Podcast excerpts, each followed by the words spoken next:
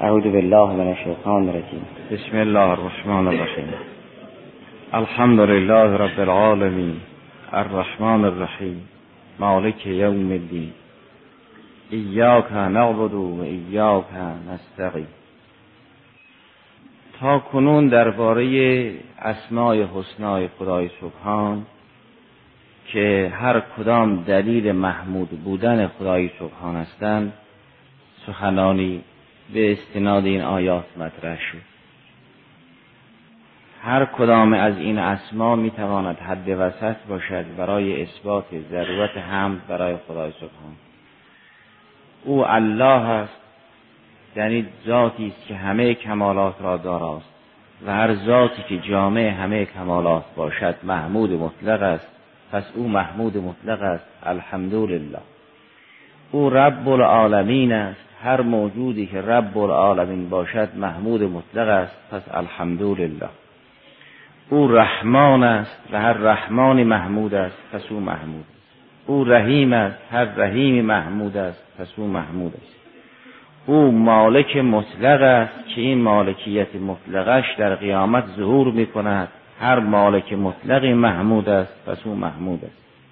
یا او مالک روز جزاست هر کسی که روز جزا زیر پوشش قدرت اوست. محمود است. پس او محمود مطلق است. هر کدام از اینها می تواند حد وسط باشد برای اثبات حمد برای خدای سبحان. پس الحمدلله. چه اینکه این اسماع حسنا می تواند دلیل باشد برای آینده و اون حصر عبادت نسبت به خدای سبحان است و حصر استعانت از خدای سبحان. که ایاک نعبد و ایاک نستعین. این اسماع حسنا گذشته هم زمینه ضرورت حمد را تثبیت می کند هم زمینه ضرورت عبادت و حصر عبادت زمینه ضرورت استعانت و حصر استعانت عمده این است که فرمود به ما این چنین آموخت که بگوییم ایاک نعبد و ایاک نستعین.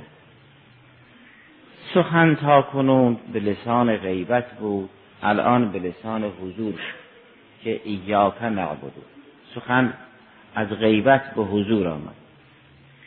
اون هم با تقدیم معبود بر عابد اون هم به لسان هست اون هم با حفظ وحدت در ناحیه معبود با حفظ کثرت در ناحیه عابد. که اگر این نکات جمع بشود مجموعش این است که الله معبود است. بلا غیر ما الله عابدند به سمتی جز عبادت ندارند. عبدند ولا غیر. هم او معبود است و غیر او معبود نیست و غیر او هم هر که هست و هر که هست عابد است. تا انسان نمازگزار یا قاری قرآن دیدش چقدر وسیع باشد؟ و این نعبد که متکلم مع غیر است که ها را در نظر بیاد نشته اولا این است که این سخن از غیبت به حضور منتقل شده است. این تنها یک تفنن ادبی نیست که به عنوان صنعت بدیعی التفات من الغیبت الى الخطاب ذکر شده باشد. عبدی که فهمید خدا جمیع کمالات را داراست رب عالمین است. رحمان مطلق است و رحیم مطلق است و مالک مطلق لائق است که خود را در حضور خدا ببیند و او را مخاطب قرار بدهد و بگوید ایاک. کسی که این دید را ندارد لائق خطاب نیست.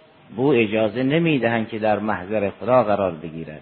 او غائب است گرچه خدا مشهود مطلق است.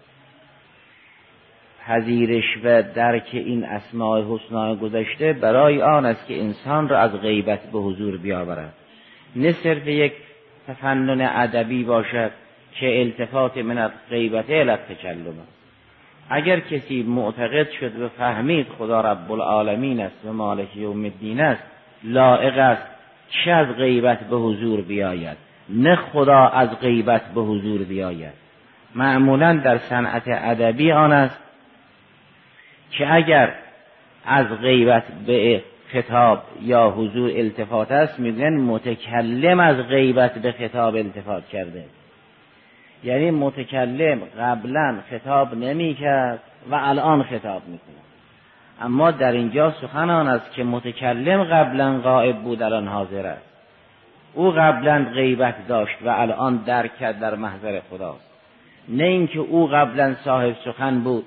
اول با خدا سخن نمی گفت بعد با خدا سخن می‌گوید. تفاوت اگر هست در متکلم است که از غیبت به حضور آمده است. نه از غیبت به حضور التفات پیدا کرده است.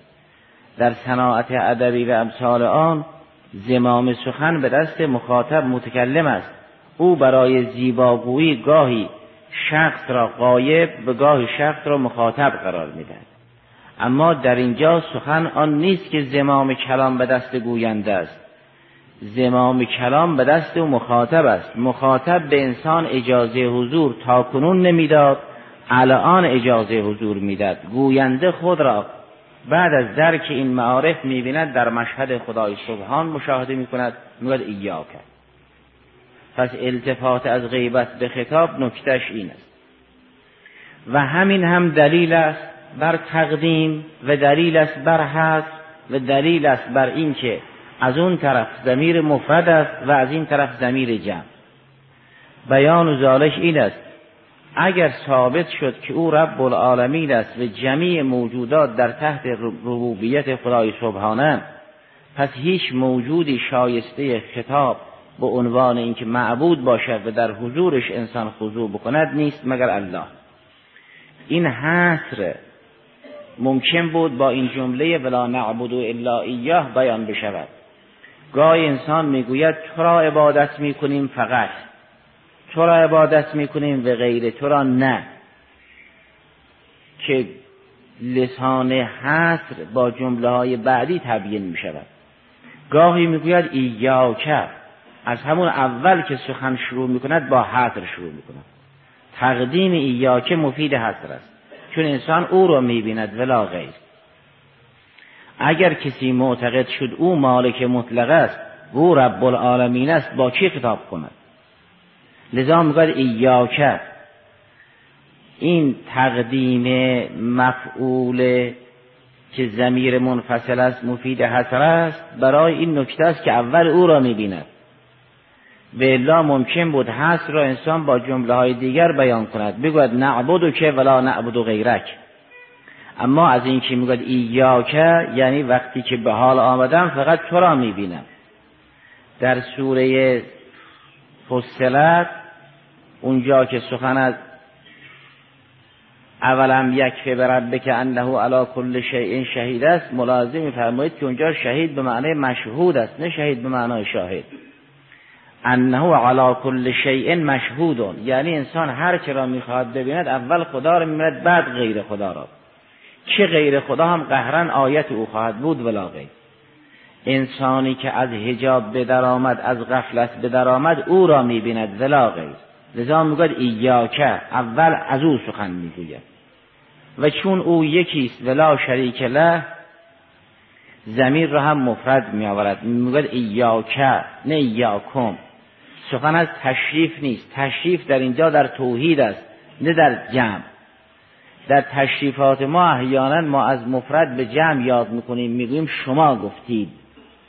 اما اینجا ادب در توحید است. ادب در آن مفرد ذکر کردن است. ادب در آن است که بگوییم تو نه شما چون شمایی در کار نیست. بگوییم ایاکه نه ایاکم. کمی در کار نیست. اگر ما سوای حق مربوبن و او رب است ولا غیر پس می‌گوییم ایاکه نه ایاکم. تشریف و تعظیم اقتضای وحدت می‌کند. چون هر گونه کسرتی مربوب خواهد بود و مملوک خواهد بود. اونگاه اگر دید انسان وسیع شد و فهمید رب خدا رب عالمین است این زمیر متکلم مع غیر در نعبد منظورش نه که ما همه عوالم نه تنها من با سایر نمازگزاران. یک انسان عادی وقتی که بخواهد بگوید ایاک نعبد می‌گوید من به دیگر نماز گذارم اما اگر یه مقدار انسان با آیات قبل معنوس شد می‌بیند به این که اگر عالمین مربوب خدای سبحانه خدای سبحانه و هر مربوبی عبد است و رب مولاست و رابطه بین الله و جهان رابطه عبد و مولاست این به زرسقاطه می‌گوید ایاک نعبدو یعنی من که جزئی از عالمینم با دیگر اجزای عالمین همه تو را عبادت می‌کنیم چه اینکه تو در قیام درباره قیامت فرمودی این کل من فی السماوات و الارض الا آت الرحمن عبدا فرمودی همه موجودات سمایی و زمینی در قیامت بندگی اونها روشن می شود. بندوار می آیند. این جمله خبریه است که القیت به دائل انشاء اکثرا عبادت می‌کنن منتها نمی‌فهمن که در خدا را عبادت می‌کنن و در مسائل تکوینی تابعن. اگر کسی بخواهد برخلاف نظام حرکت کند مقدور نیست. اگر هم کسی بخواهد معصیت کند ناچار است از راه علل و اسباب عادی مدد معصیت کند. از چشم کمک بگیرد از گوش کمک بگیرد از زمین کمک بگیرد از هوا کمک بگیرد. همه و همه تحت ربوبیت رب العالمین. اگر هیچ موجودی نیست مگر اینکه مربوب خداست. و رابطه هر موجودی با خدای سبحان رابطه عبد و مولاست. انسان این معنا را درک کرد اونگاه می‌گوید ایاک نعبدو یعنی ما همه عوالم نه تنها من و دیگر نمازگزاران یا نه تنها من و همه اعضا و جواره و جوانه و شعون و ادراک و کارهای من و همه قوای من. در بعض از ادعیه ائمه علیهم السلام می‌گویند به اینکه سجد لک سمعی و بصری و فعادی و سوادی و کذا و کذا و مخی این تو بیانات دعای عرفه امام حسین سلام الله علیه است که از بخواد استخونهای من پوست من گوشت من یا بیان امام سجاد سلام الله علیه که گوشت من پوست من شهادت به وحدانیت تو می‌دهد. این یک تعبیر است. این نیمه راه است به ما آموختن.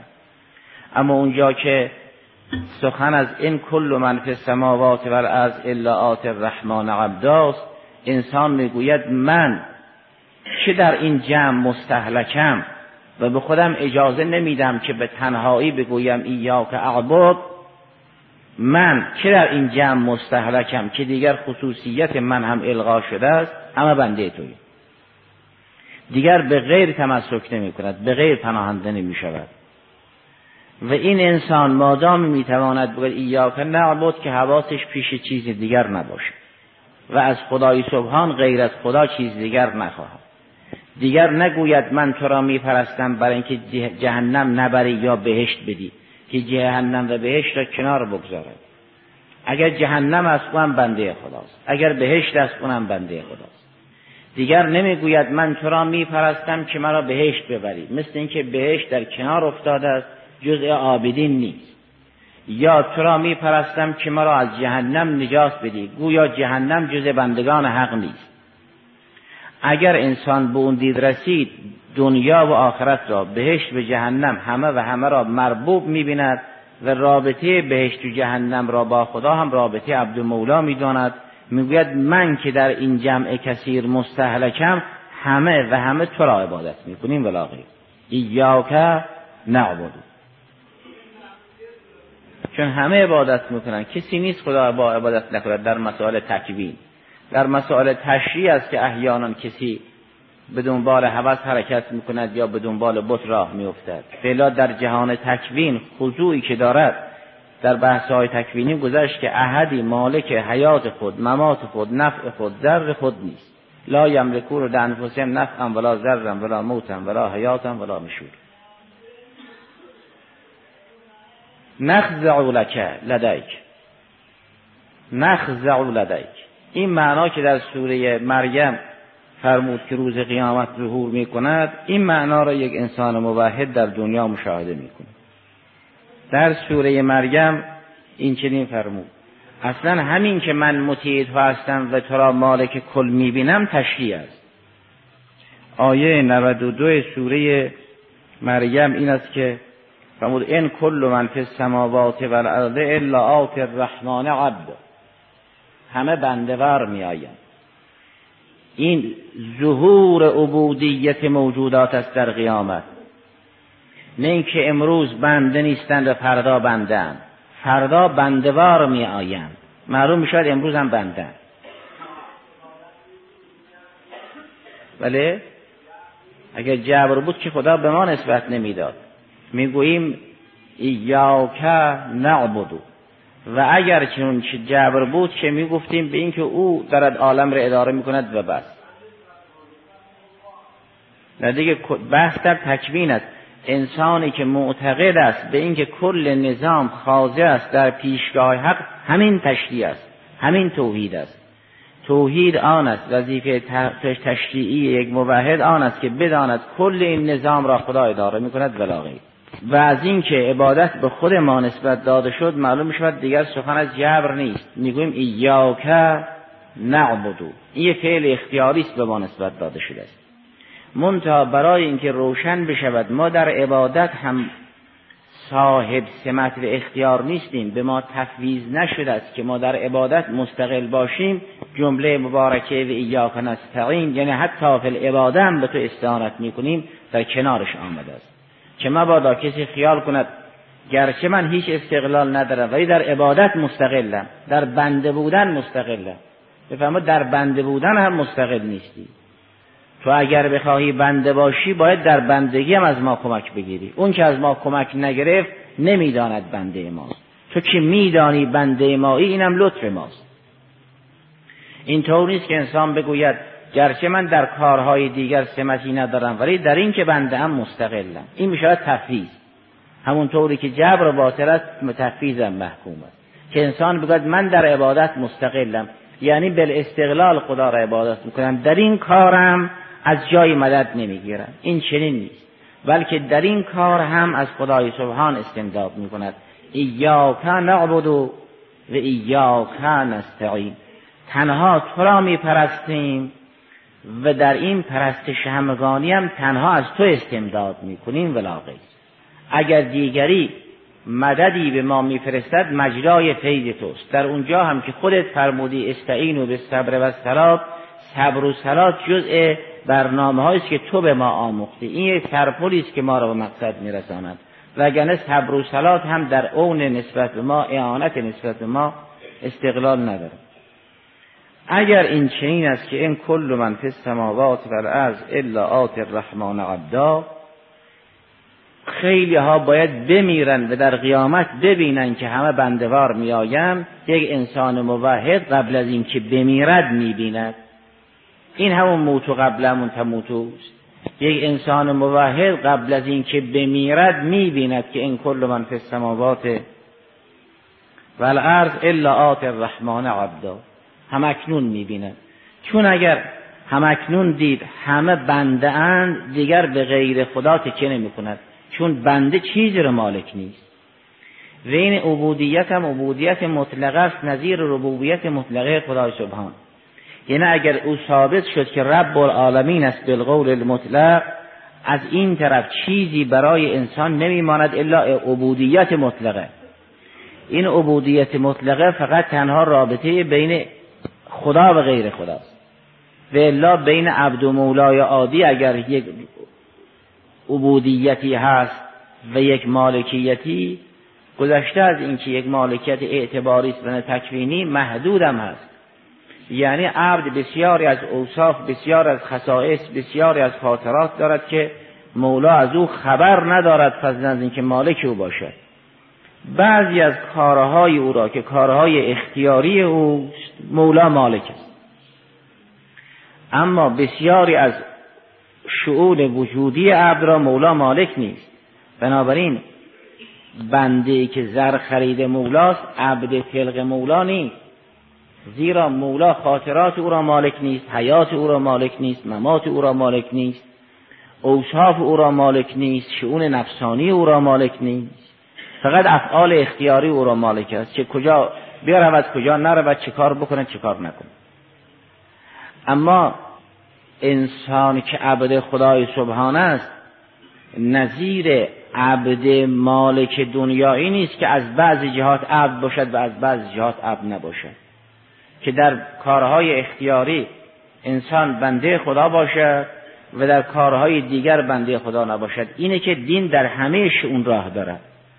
اون که به این پایگاه رسیده است می‌گوید وجهت دو وجهی للذی فطر السماوات والارض حنیفا مسلما. و ما انا من المشرکین ان صلاتی. و نسکی و محیای و مماتی لله رب العالمین. یعنی عبد محض. نظیر عبد مولای عادی نیست که بعضی از کارهای او مال مولا باشد و بعضی از شعون نفسانی او مال مولا نباشد. اما اگر چونچه انسان به این پایگاه رسید مییابد که حیات و ممات من ملک او مربوب او چیزی را انسان مالک نیست. اگر چیزی را مالک نیست بالقول المطلق می‌گوید نعبدو یعنی من با همه شعون وجودیم دیگر موجودات با همه شعون وجودیشون به تعبیر جامع عالمین با همه شعون وجودیشون نعبدو تو را عبادت می‌کنیم این می‌شود لله دین الخالص. فعبد الله مخلصا له الدین. این میشه دین خالص. که دیگر انسان چیزی را در بین راه نگذارد. نگوید تو را عبادت می‌کنیم برای اینکه به فرون مقام برسیم. چون فرون مقام هم موجودی است ممکن و مربوب و در تحت پوشش ربوبیت او. اگر همه و همه در پیشگاه خدا خاضعن نباید انسان در این خضوع همگانی در استثناء بکند. این نعبدوی بالقول المطلق ناظر به آن است که هر موجودی با همه شعونش خاضع خداست. دیگر در مسئله عبادت در مسئله اطاعت در مسئله خضوع خالص همه و همه زیر پوشش معنای جامعه عبادت خواهد بود. این عالی ترین خضوع را می‌گویند عبادت. اونگاه معلوم می شود که چرا انسان از غیبت به تکلم التفات کرده است. یعنی به جای رسید که خود را لائق می بیند که خطاب کند و اولا مخاطب را می بیند سر التفات من الغیبت الى التکلم روشن الخطاب روشن می شود که انسان از غیبت به حضور آمده است. قهرن سر تقدیم ایاکه روشن می شود سر حسرم روشن می شود سر توحید زمیر در ایاکه که ایاکم گفته نشد اونم روشن می شود. سر اینکه نعبدو می‌گوییم و اعبدو نمی‌گوییم روشن می شود سر اینکه نستعین را در کنار نعبد ذکر می‌کنیم اینم روشن می شود سر تکرار ایاکم روشن می شود که چرا نگفتیم ایاک نعبدو و نستعین؟ بلکه هر دو جمله را مصدر کردیم به ایاک. اونم روشن می شود چون اگر گفته بشود ایاک نعبدو و نستعین یعنی این مجموع به ما انه مجموع منحصر به حال توست. اما جمعی را ثابت نمی کند که عبادت هم منحصرا مال توست استعانت هم منحصرا از توست. اگه گفتیم ایاک نعبد و نستعین یعنی این مجموع منحصرا در اختیار توست. اما جمعی را ثابت نمی کند وقتی جمعی ثابت می شود که ایاک تکرار بشود. بگم ایاک نعبد و ایاک نستعین. با یک ایاک دو تا حصر استفاده نمی شود اگر جمله تکرار شد دو جمله بود دو فعل بود ایاکه ای که مقدم است حصر مجموع را افاده می کند نه حصر جمعی را.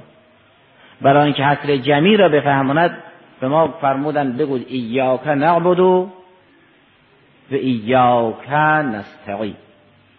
یعنی در اعانت هم تنها معین توی در عبادت هم تنها معبود توی و از اینکه گفته نشد ایاک نعبدو و اعنا ما را کمک بکن. نظیر ایاک نعبدو و اهدن از سرات المستقیمی که بعد میآید برای آن است که روشن بشود. ما در این عبادت هم از او مدد می‌گیریم.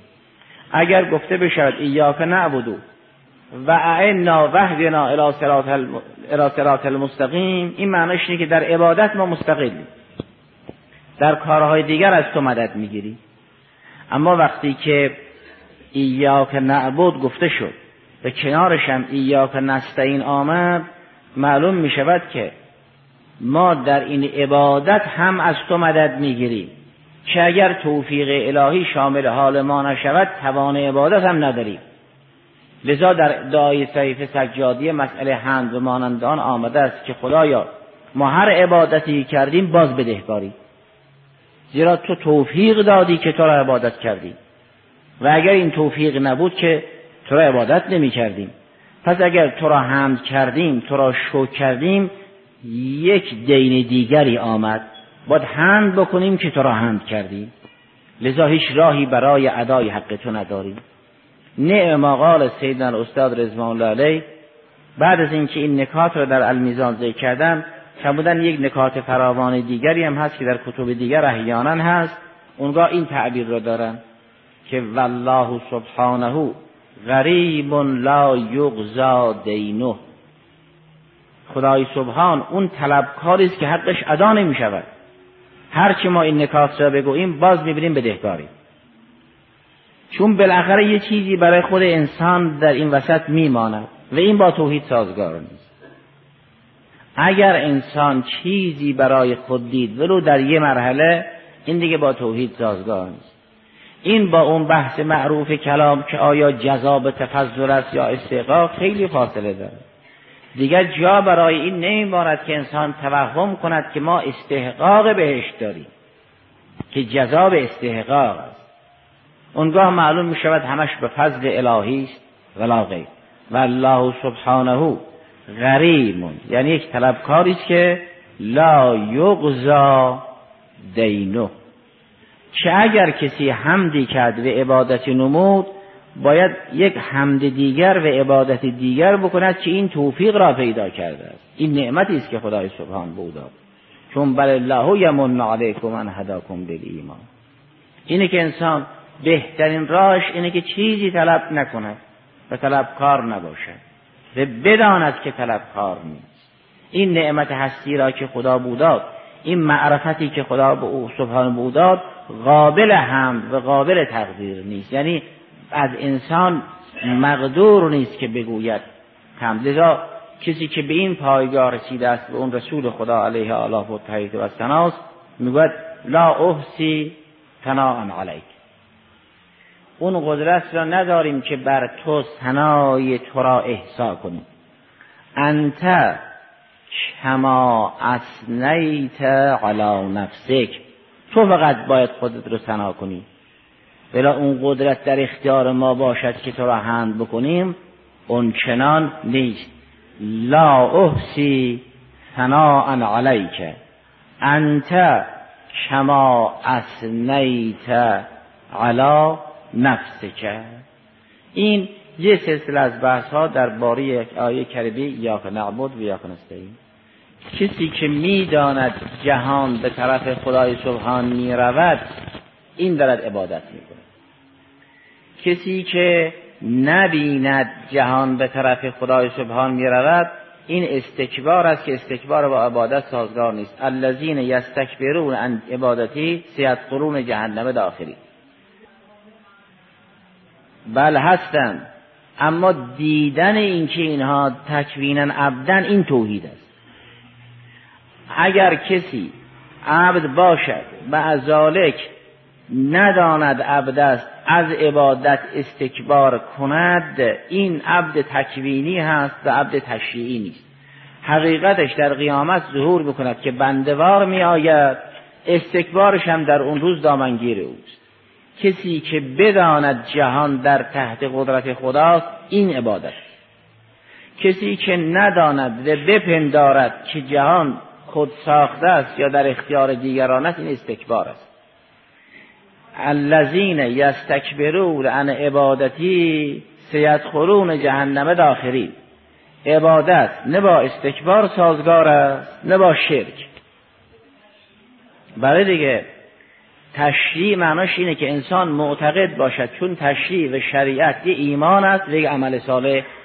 ایمان به این که خدای سبحان آفرید و رب العالمین است الرحمن الرحیم است مالک یوم الدین است. این ایمان عمل هم به طبق دستور انجام بدهد. اینو میگن تشریع. تشریع نعبد اینه که انسان ببیند همه خاضعند این معناش. چرا دیگه؟ ایمان و عمل صالح. عبادت یک بودش ایمان است که اعتقاد داشته باشد. خدا رب العالمین است الرحمن الرحیم است مالک یوم الدین است. و بر اساس این ایمان عمل صالح داشته باشد چون عبد چیزی از خود مالک نیست که بگوید من قانونم را خودم تنظیم می‌کنم.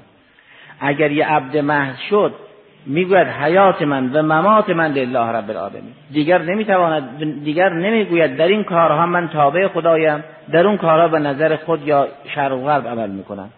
اگر کسی دید کل جهان را خدا آفرید و کل جهان خاضع است یعنی او باید اداره کند ولا غیر همین می‌شود توحید کامل.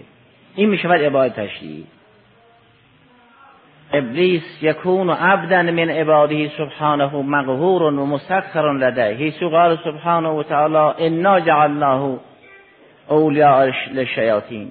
حیث قال سبحانه انا ارسلنا الشیاطین علی الکافرین تعظهم عزا. حیث قال سبحانه تعالی اخرج انک رجیم ان علیک لعنتی الی یوم الدین. فهو مربوب فهو عبد ذلیل داخر.